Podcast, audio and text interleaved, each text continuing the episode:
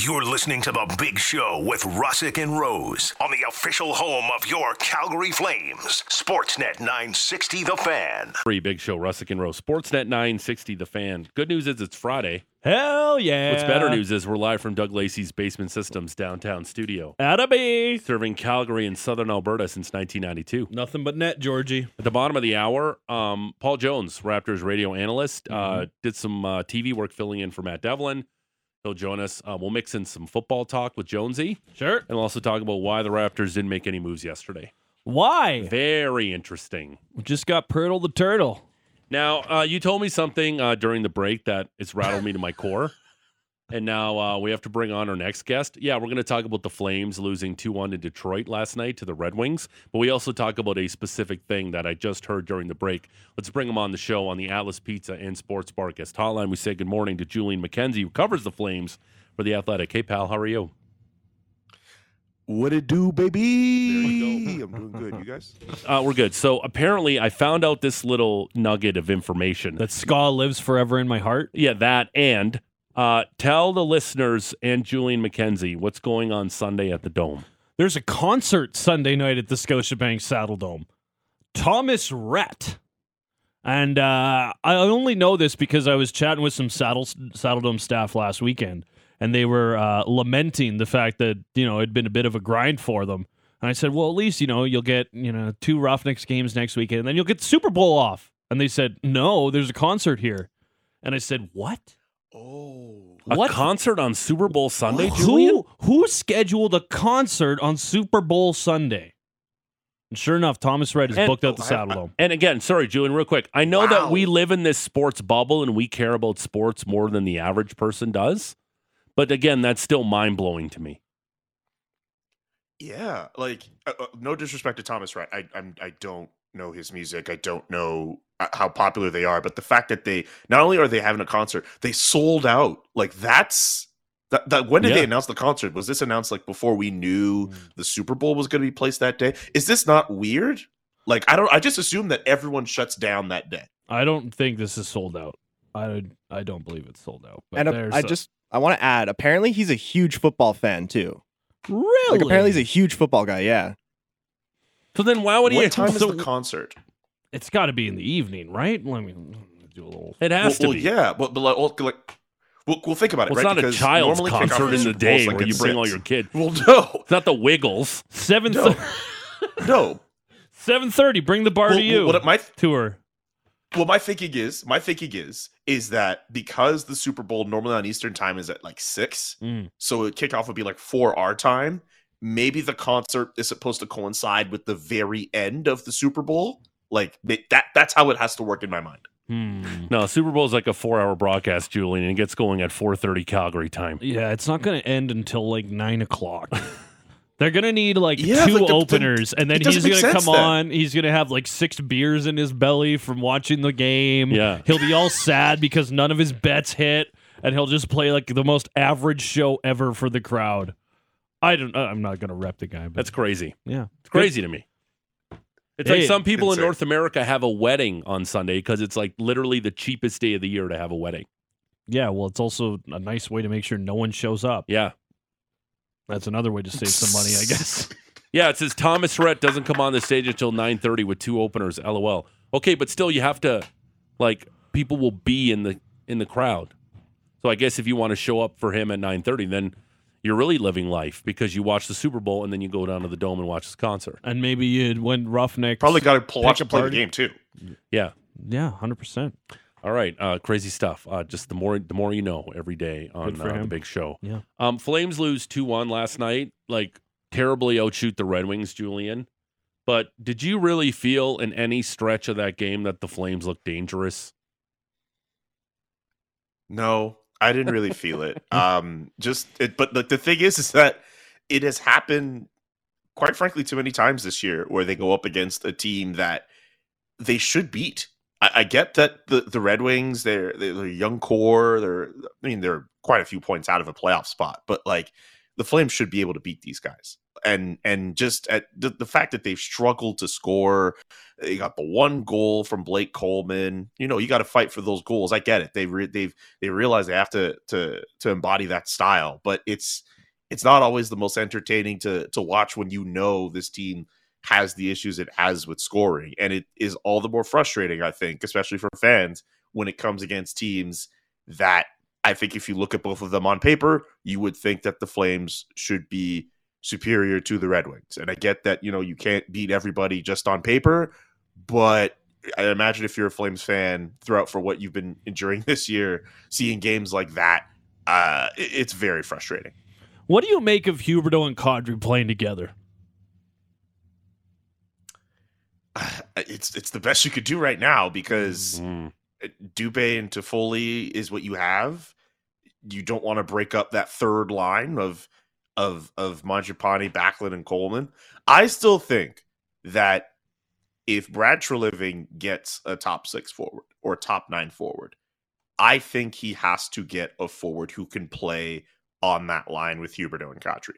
That's that's just how I feel about it. I just think with Huberdeau, he's been you know, we know what type of player he can be, at least what he showed in Florida in the early parts of the season two.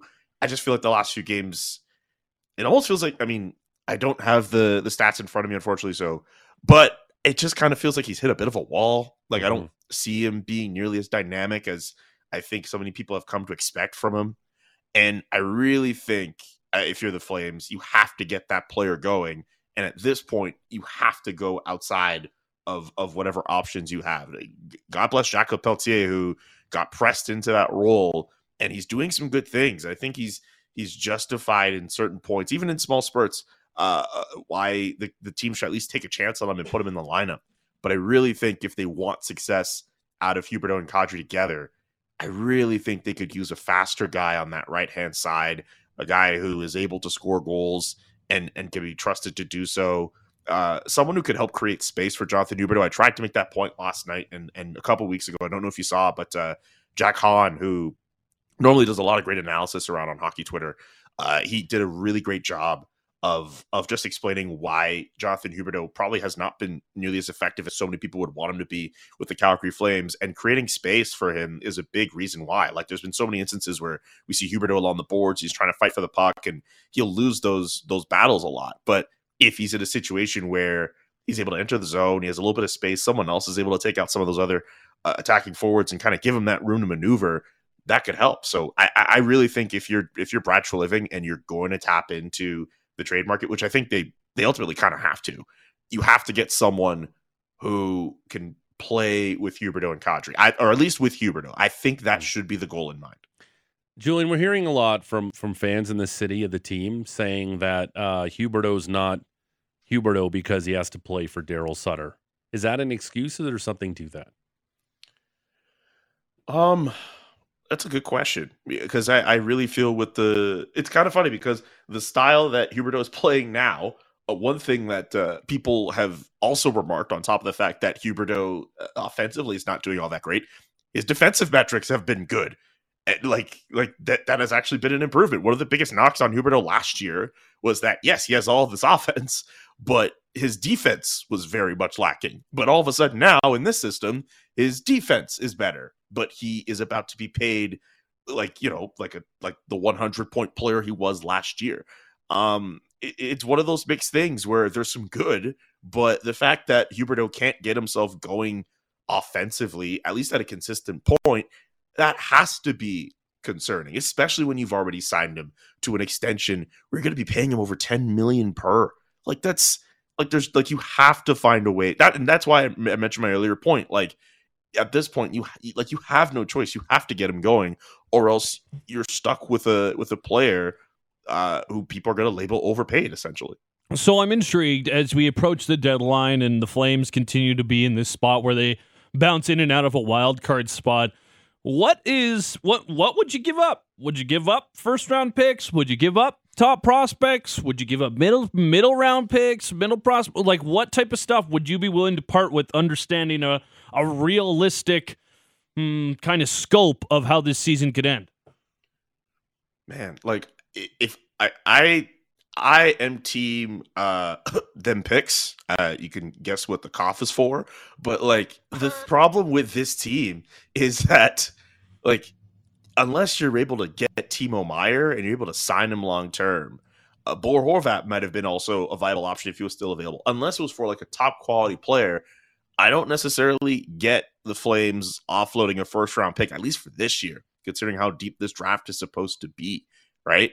Like, uh, if you're able to make a move where, fine, you part with a roster player, but there's, some salary being moved here, and maybe that alleviates you in some way, maybe that helps, but that might be more of a point if you're selling, right? I think if you're if you're Brad, uh, I think you try you're basically going to try to find guys on the cheap, guys with a little bit of term, or if they have a little bit more money to them, you're thinking that by deadline day you should have more cap space to accommodate those types of players. Uh, I I've been saying for a couple of weeks, just I think it would make a lot of sense, even if it was a big risk, if the Flames acquired a guy like Anthony Duclair, who has shown that he could score 30 goals in this league. He has some quickness. When Jonathan Huberdeau had his career best season last year, he did it alongside Sam Bennett and Anthony Duclair. Yes, there was some time with Alexander Barkov too, but Bennett and, and Duclair are the two guys he's played the most with. And I think Duclair could also help in terms of creating some of that space for Huberdeau and creativity. And also, uh, another point that uh, was talked about with another colleague too uh, chemistry has been this big buzzword around this team uh, for a good chunk of the season. Why not acquire a guy who has some familiarity mm. with one of the more one of the bigger pieces on this team? Whether it's him, I get James Van Riemsdyk has also been thrown out there. And while I get some people look at the cap hit and they're like, ah, it's too much, but like maybe Philly can retain some salary. Plus, if you just have have him as a rental, you might not have to give up that much. A mid round pick, uh, a lower level prospect. I, I, that's where I think Brad is probably going to ultimately end up in this. I don't see him uh, being in a position where he feels, you know what, I need to go all in.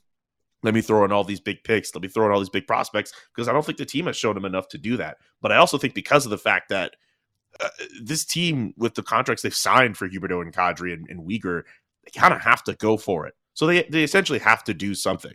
So that that's how I see it. Probably mid lo- mid lower prospects if you can, mid lower draft picks if you can. Like I I I unless there's a player that really is going to knock their socks off and they know they can retain, even with the complicated salary structure that they might have, I don't see them moving that first round pick.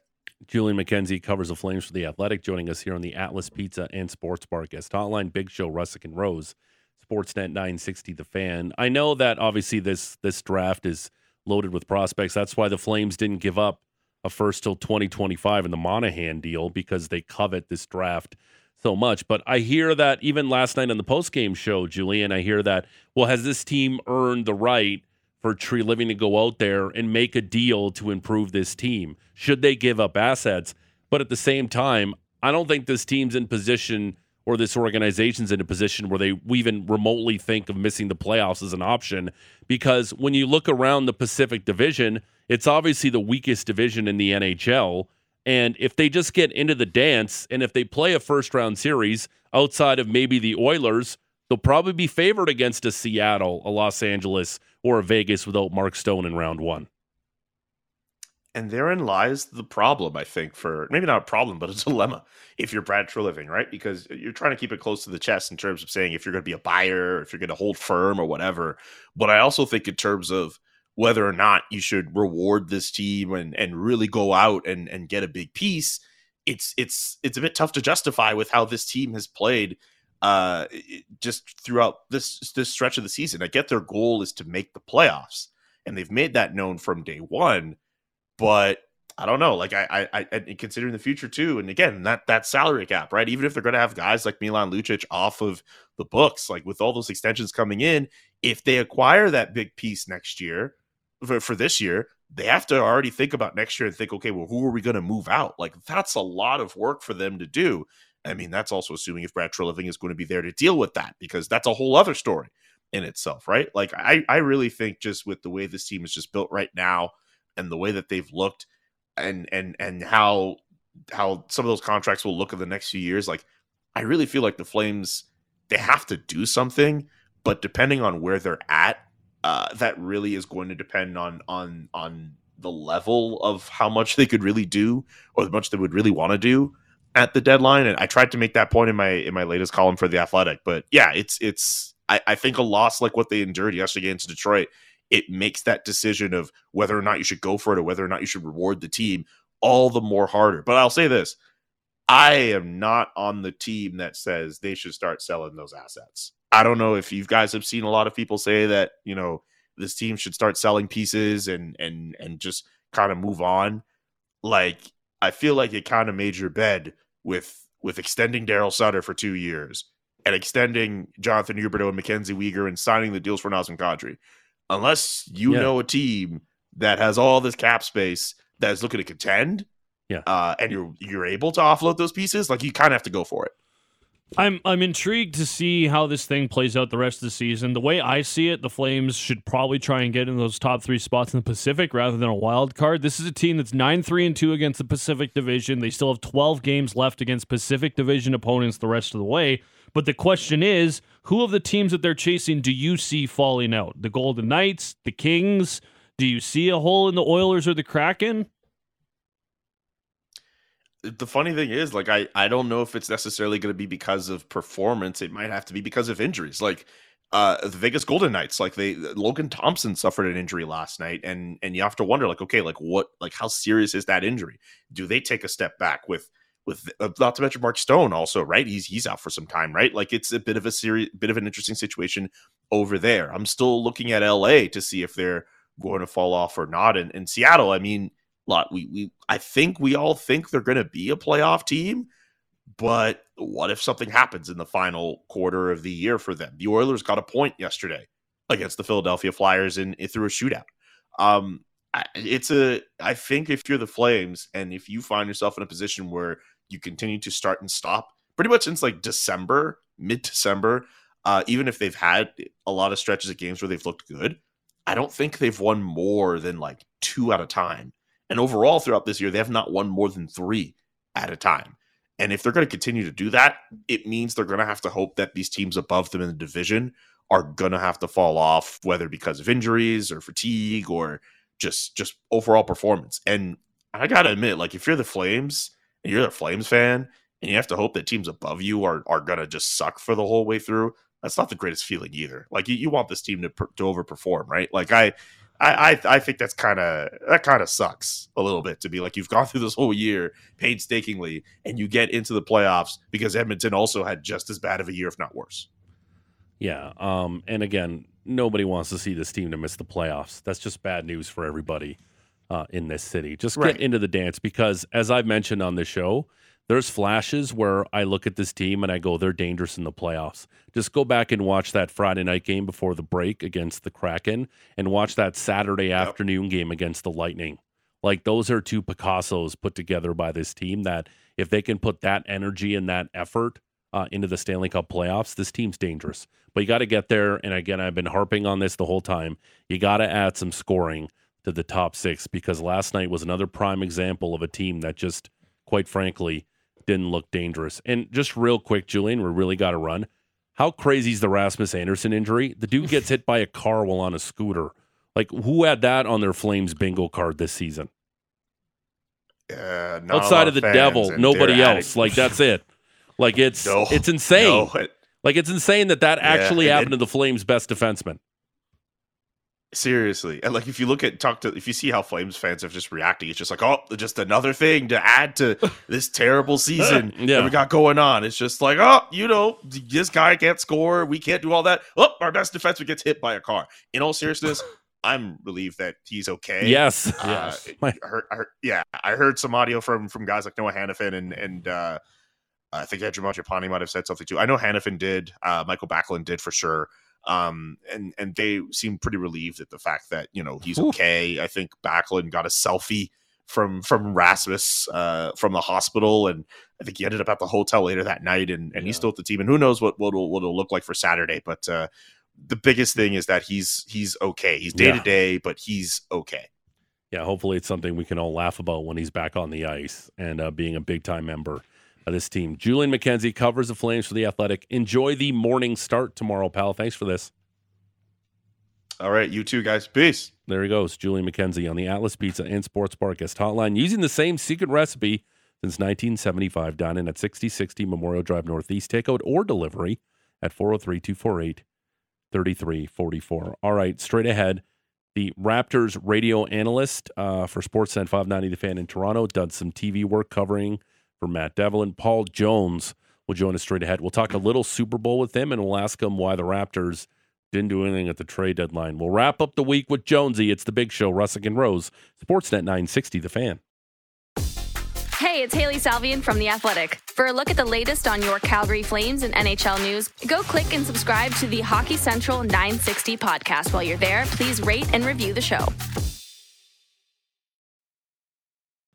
Friday, it's the big show, Russick and Rose, Sportsnet 960, The Fan, live from Doug Lacey's Basement Systems downtown studio. At the top of the hour, more Big Show, Big Show Bueno, Big Show Plus, Big Show Extra, Big Show XL. Big Show Espanol. Uh, with uh, Patrick and Alex takes over. They have John Hodge, CFL reporter at Three Down Nation at the top of the hour. And they're also give away that $500 gift card to our one of our five qualifiers at the Charm Diamond Center. So uh, out, more big shows straight ahead at 9 o'clock with Patrick and Alex. But right now, uh, Raptors radio analyst – for Sportsnet 590 The Fan. Co-host is Smith and Jones on Sportsnet 590 The Fan. Also dabbled in some TV work. Did a great job pinch hitting for one Matt Devlin. We say good morning to Paul Jones. Jonesy, how are you?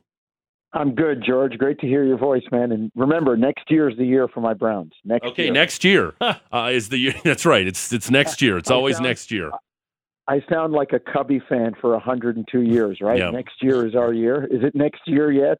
uh, it could be. And and Joe Thomas getting into the Hall of Fame, I think, uh, deservedly so after playing over 10,000 consecutive snaps in the NFL, which is absolutely absurd. I want to get your thoughts real quick on the Super Bowl here. Um, I'm getting a little nervous because to me, I think I was I had the um, same feel as a lot of people. The Eagles roster is so deep, and they just look like the team that that can beat the Chiefs on Sunday. But at the same time, and all the public's betting on the Eagles minus two, I just feel like maybe not the smartest idea to go against Reid and Mahomes on Sunday, Jonesy. Yeah, and that's just it. It's it's kind of like you know, back in the day, the numbers say that uh, you know, Kobe didn't have the best team, but they had Kobe, and I, I'll never forget. Right. I'll never forget being at the NBA Finals the one year and somebody connected with the Miami Heat when they were, you know, playing Oklahoma City and they had Harden and Westbrook and Durant and I, I said, you know, in, in, in my best analytical line of, of interrogation, I said to him, What's the difference in this series? What do you think the difference is going to be? And without a word of a lie, he turned and looked me in the eye and said, We freaking got LeBron James and they don't. Yeah. Mm and and and that's what I would look at. Like uh, Jalen Hurts has been terrific, but this is not Patrick Mahomes' first birthday party, and I just I just don't know if you you bet against him. Like Travis Kelce just seems like he's always open when it's important. And Mahomes is playing sometimes like he's in the schoolyard. Oh, I'm just waiting for him to sling it behind his, his back. He's he's running and he's shoveling it, he's pitching it, he's and the guy just makes winning plays. And you can take all your stats and your numbers and throw them out the window.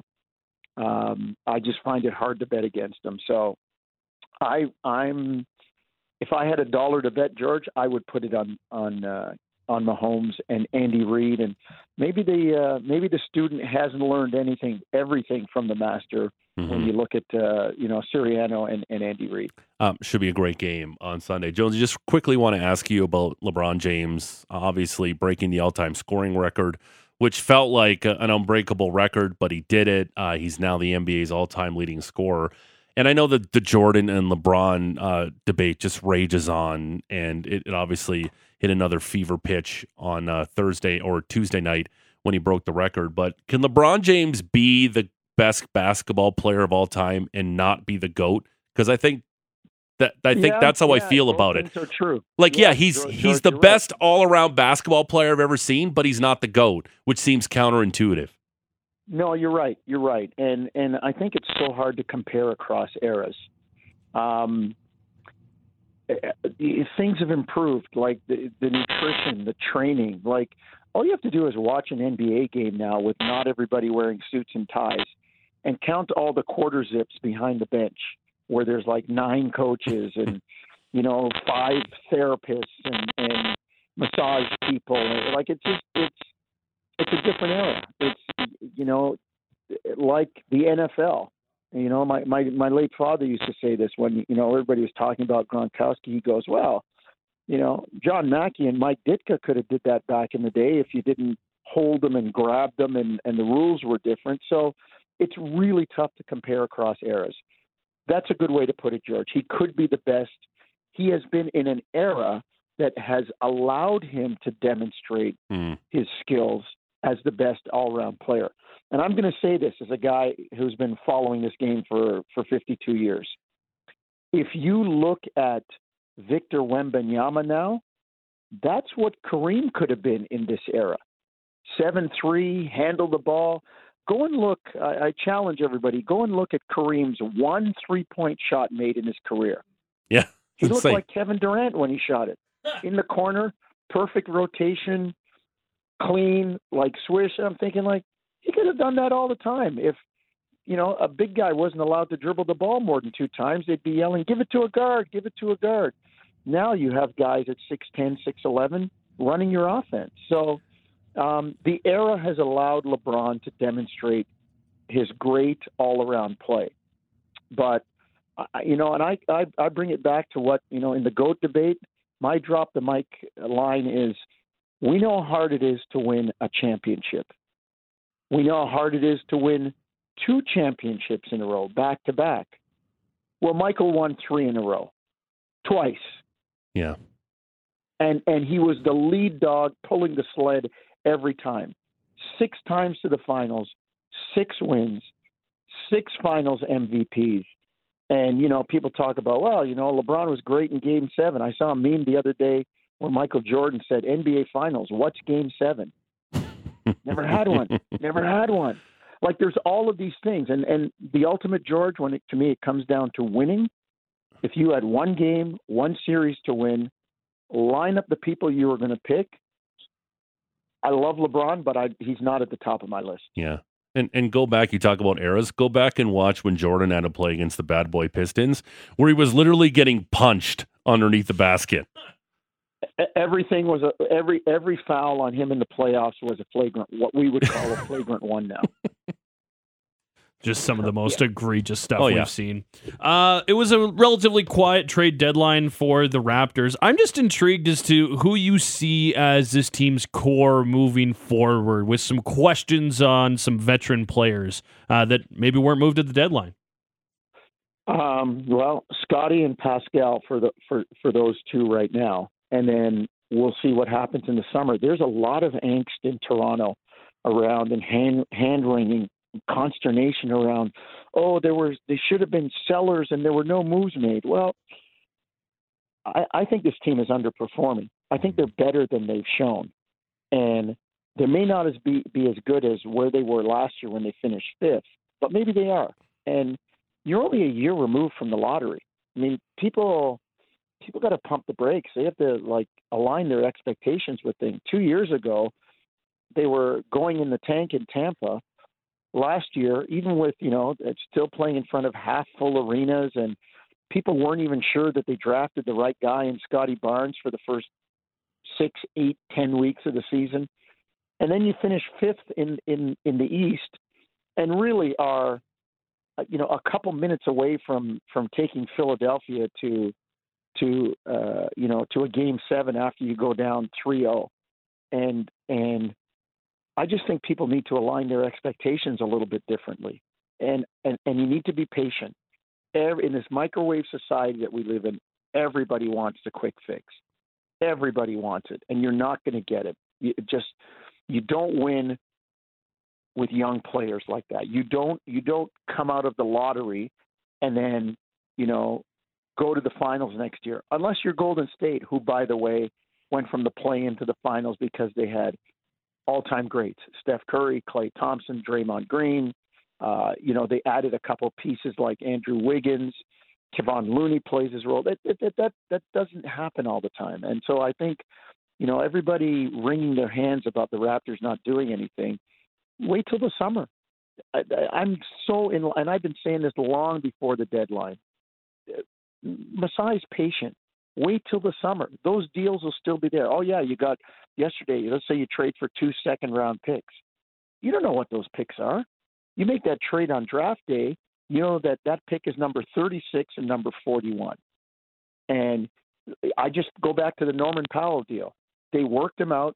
They thought he could be a second round pick. When Milwaukee picked him at 48 or whatever, they said, okay, we'll put Greivis Vasquez and these people together in that deal, and we'll take Norm. Because they knew what he was and where he was. I just think you wait till draft day, which is the other trade deadline day. Things are way, uh, way clearer. They crystallize more. Your sign and trades are, are open. Um, uh, and, and in the meantime, play it out with this team and see what you have. Some guys will play better from now till the end of the year, and it might increase their stock when you look to make deals in June. Raptors radio analyst for Sportsnet 590 The Fan, co-host of Smith and Jones, Paul Jones, joining us here on the Atlas Pizza and Sports Bar guest hotline. Big show, Rusic and Rose, Sportsnet 960 The Fan. Jonesy, I know that that that that newser yesterday with Masai Ujiri uh, was a little weird, and you don't really see him kind of kind of like that, uh, kind of a, a weird vibe around that whole thing. And I know a lot of GMs have said in a lot of sports, don't fall in love with your players. Is maybe Masai a little guilty of this, Masai and Bobby Webster with the current roster? Uh, I think I think it's a patience thing, George. I don't know if it's if it's falling in love with them. I think it's a patience thing to get a proper evaluation. Um, you know, there, there are times when you you know, you think you know a guy, you trade him away, and all of a sudden he turns into something else for somebody, um, and and you don't maybe you don't get a full and proper evaluation on them. And I, I don't know if it's necessarily falling in love with their guys, but making sure they know exactly what they have, what they need, and what they're getting rid of or looking for when they put a guy in a deal. Paul, uh, do you believe that we're going to see Fred VanVleet coming back to uh, join this team next year? We know he's got the option. Uh, I, I'm I I would be surprised if Fred doesn't opt out to yeah. try and get more money. Uh, but that doesn't mean he he you know he's definitely going to leave Toronto. Again, it depends on what's out there. It depends on the market. Um, you know, could he come back? Yes. Could he be a candidate for a sign and trade? Yes. Uh, and and you know they people say, well, you know he could leave in free agency. Well, you own his bird rights, so you can sign him for the extra year, a five-year deal as opposed to a four-year deal with a free agent. And you can and and in that with that fifth year comes more money. So if the team really wants him, uh, and Fred is you know in lockstep with this team, he'll say, hey, let's put a little more money on it uh, by doing a sign and trade with Toronto. And again, it does not preclude him from coming back. So, uh, I mean, I think you know the future. There's a, a bet on yourself attitude that Fred always has, but that doesn't mean Toronto's necessarily out of the mix. Really weird. Um, I don't know if it was weird, but we know the five's been a big hole on this team for years. Um, I was even surprised that Jakob Poeltl made his way back to Toronto. What were your thoughts on the deal? Uh, but look, George. They, uh, I mean, people have been uh, a lot of people that watch the Raptors have been, um, uh, you know, crying for the Raptors to have a more conventional center, and I think they have a, a young one in Christian Koloko, but the, the operative word there is he's young, he's still learning, uh, and the NBA game is way different from the college game. You go and get the Jakob Poeltl now, you kind of address that need. And um, you do need a guy like that. And I'm not necessarily saying to be in your starting lineup, but you look at uh, when you play an Embiid, uh, when you play, you know, a Jokic. Uh, you just look at what uh, Ivica Zubac did to the Raptors when played the Clippers. You, you know, he looked like a Hall of Famer with 23 points and 16 rebounds. You do need a big body to match those guys, and now you know the Raptors have it. So um, it, there was a bit of a hole, George, but you know, like I always say, this isn't this isn't you know Iowa basketball in the '60s where three kids play offense and three kids only play defense. Hmm. You got to guard those people at the other end of the floor, and with the with the you know the the long angular athleticism of some of the Raptors maybe little thinner front court guys, they're tough to guard. You know, Pascal, Precious, like those those guys, you know, make it tough. You, you look at Boucher and the energy he brings. They just don't have the bulk and the size, and now they have it with Poeltl. Paul Jones, Raptors radio analyst for Sportsnet 590 fan, co-host of Smith and Jones. Uh, Jonesy, real quick, what's on the menu for the Super Bowl at the Jones household on Sunday? Uh, well, we're not. We don't. We don't do the big party, George, because it's like the NCAA tournament in the Final Four. You have a party, and you have non sports people, non basketball, non football people. I'm watching the game, George. I'm watching the Focused. game when it's when it's third and four and he goes into the shotgun. I'm like, watch a shovel pass. It could be a could be a quarterback draw. I don't want somebody saying what's a shovel pass. Like no, no, like it, like I'm not I'm not doing that. So we're the people that are there watching will be they'll be hardcore. They'll be hardcore. We'll be breaking it down, and uh, of course there'll be food and uh, a, a few beverages. Okay, uh, I love it. Uh, Jonesy, let's do this again soon. Thanks, pal. Great to hear your voice, George. There he goes, Paul Jones, the best. Super nice guy. Oh, jeez. Great He to is. hear your voice. Yeah, he's super nice. Very kind of him. Again, we had to talk a little Raptors. Little 'cause They didn't do anything on the deadline. Heck. I wonder how Raps fans are feeling about the team. Like The because how far are we from Masai Ujiri going playing for what? yeah, I know, and, and I know we don't talk a ton of basketball on this station because uh, you don't want to hear a lot of it. Although there are some people who text Hey. in and are, appreciative of the basketball It's talk. a growing fan base. sure, it is, and again, especially with a team, a basketball team coming to Calgary. Sure, surge starts in May. Yeah, like it's it's something, but the East, if you just look at the Raptors as currently constructed, even with Jakob Poeltl, like can you even remotely compete with the Celtics and the Bucks? You can't. Like that's the thing with the play-in tournament. I'm like, it's Even great. the Sixers. It's great for cashing some money if you're the league, but the Yeah. NBA was already a league where the first round was basically irrelevant because if you were a bottom four seed, you would get, you know, you'd be lucky to push it to five games in most instances, yeah. right? It's a superstar driven league, and those teams at the top usually had all the superstars. And if you're down below, Yeah. you got to really gut it out, real team effort. Everybody's got to be pulling the rope the same way. You got to have a lot of things fall the right direction. And the NBA is just one of those leagues that, in a seven game series, if you're that much of an underdog, good luck. Yeah. And if you get past the first round, then what? Then you get slaughtered. Yeah.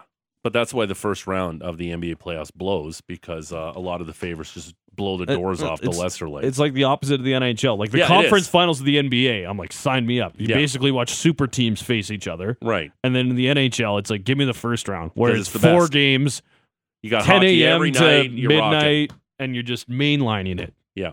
Incredible. Um, I'm excited for the playoffs already. Is the deadline come yet? What Yeah. day is it? um, February 10th? yeah, we still the deadline will be around the corner though. It's getting there. It's inching closer. What are Um, we, three weeks exactly? One, two, three. Bingo. There we go. It's on a Friday. The deadline. It is Yep. this year. It's on a Friday. Ooh, that's exciting. Yeah. And uh, thankfully, the Sportsnet broadcast is getting uh, going at uh, 8 a.m. Calgary time instead of 6 a.m. Calgary time. I think they've all learned that It's you know we should come on at like nine Yeah. a.m. Yeah. now. 8 a.m. Eastern's not a good idea. No, it's dumb. Still feels too early. Yeah, it, it does feel too early. I think they can go noon or Eastern, 10 Calgary I also- time. You're fine. And I also Because think what the, is it? Was one o'clock Calgary time the deadline, or is it Yes. three o'clock? It's 3 o'clock Eastern, 1 o'clock Okay. Calgary time. I also think the deadline's too late in the year. I, I like when the NBA trade deadline Mm. is. Well, it the, gives you te- it gives teams more of an opportunity to bring these guys in and have them work into their system. I I don't know. You, you get March, so you got like a month and some change to figure things out, and for half these guys, they might it's they're out in the first round. I don't know the the basis, you know, with where the NBA All Star Game lands and all that type of stuff. But I know the NHL trade Next week? deadline is basically like three quarters exactly through the season, like seventy five percent. So NBA is what sixty percent through the season, something like that. But again, with, with the NHL, because of the dreaded three point games, like Yeah. Gary loves his three point games and Yeah. he likes his fake playoff races. Mm-hmm. Again, it just does it make teams more a buyer or a seller three quarters into the season? Harder to say at this point. Like what what what are the Canucks doing? They're obviously they sold Bor, Bo Horvat, but they got Anthony Beauvillier back. Yeah, but I don't know if that's a buy. That's a sal- that's a salary cap move more Sure. than anything. Sure. And uh, But, uh, like- you need guys that are going to play. Yeah. But if you're a team like the Buffalo Sabres, yeah, you're like maybe you can get into the playoffs. Like, how aggressive do you really want to be here? Like the other thing for me, and and like you know, just if we want to pick one team and talk about the example, like okay, if you're the Sabres, like I'd still contemplate moving out any of the UFAs. I wouldn't be worried about still trying to make a push if I moved out of but again, Jost ev- or. Every market is different. yeah, hundred percent. because like in Buffalo, even even like ticket sales have gone way down because they're so tired of the team being so terrible under Terry Pegula's ownership. like this team just getting in would be a huge massive for them. massive. So in that sense, I wouldn't. I wouldn't. But you bring up a great point. Like you said, varies market to market. It absolutely does. Like, and again, a lot of people on our text line and even on the post game show last night talking tough that this team doesn't deserve uh, for the management to give up assets to improve this team. sure. But what's the alternative? You're going to miss the playoffs here? Yeah, you just, right? Like everyone's talking tough about hold on to assets. Well, that's great, but you want to miss the playoffs in a division where you can actually probably make some noise in the postseason. Like you want to turn down a potential battle of Alberta in round two hmm because you didn't want to give up, you know, Jakob Pelletier. Well, and this is a team that it doesn't have pieces to sell. Like it doesn't have a bunch of UFAs that are going to be Yeah. highly coveted. Yeah. Milan Lucic is basically it. Yeah, So, what are your options here? sure. And Push- again, yeah, because what what what's the temperature of the city going to be like if this team misses the playoffs? well, it hopefully it will be golf temperature. That would be my Okay, hope. well, so at least we have that. Again, I hear a But lot of tough talk about don't go out there and spend on rentals, only grab guys with term. But the alternative is missing the playoffs, and you, and I don't think that's an option here. I really don't. I guess, but I also don't think going out and getting a you know a we we've gone through this so much. Patrick Kane's not coming here. I don't think he'd have to waive a no move. I don't think he's leaving Chicago, to be honest. with And frankly, as the days go on, I don't know if and apparently has a hip issue that he's been dealing with for years. yeah, which like and everyone's talking about how it's hampered him a lot. Like Yeah, you listen to the insiders, they say, hey, even players are talking about like this guy does not look normal. So is a team going to give up a first round pick and a rich draft for a guy that's got a wonky hip Being that's cobbled- probably going to need to get operated he's on. cobbled together with chewing gum and sticky tack? Like, Yeah. hard to say. I don't know. Enjoy your weekend though. It's going to be fascinating. Safe travels. Uh, straight ahead on uh, more big show, uh, Alex and Patrick will give away uh, for our five qualifiers the $500 gift card to our good friends at Charm Diamond Centers. And they'll talk to John Hodge, CFL reporter, Three Down Nation. That's it for us. Enjoy the Super Bowl. Should be fun. We're going to break it down on Monday. Enjoy the Flames game tomorrow morning. We'll talk to you Monday. Bye. Bye.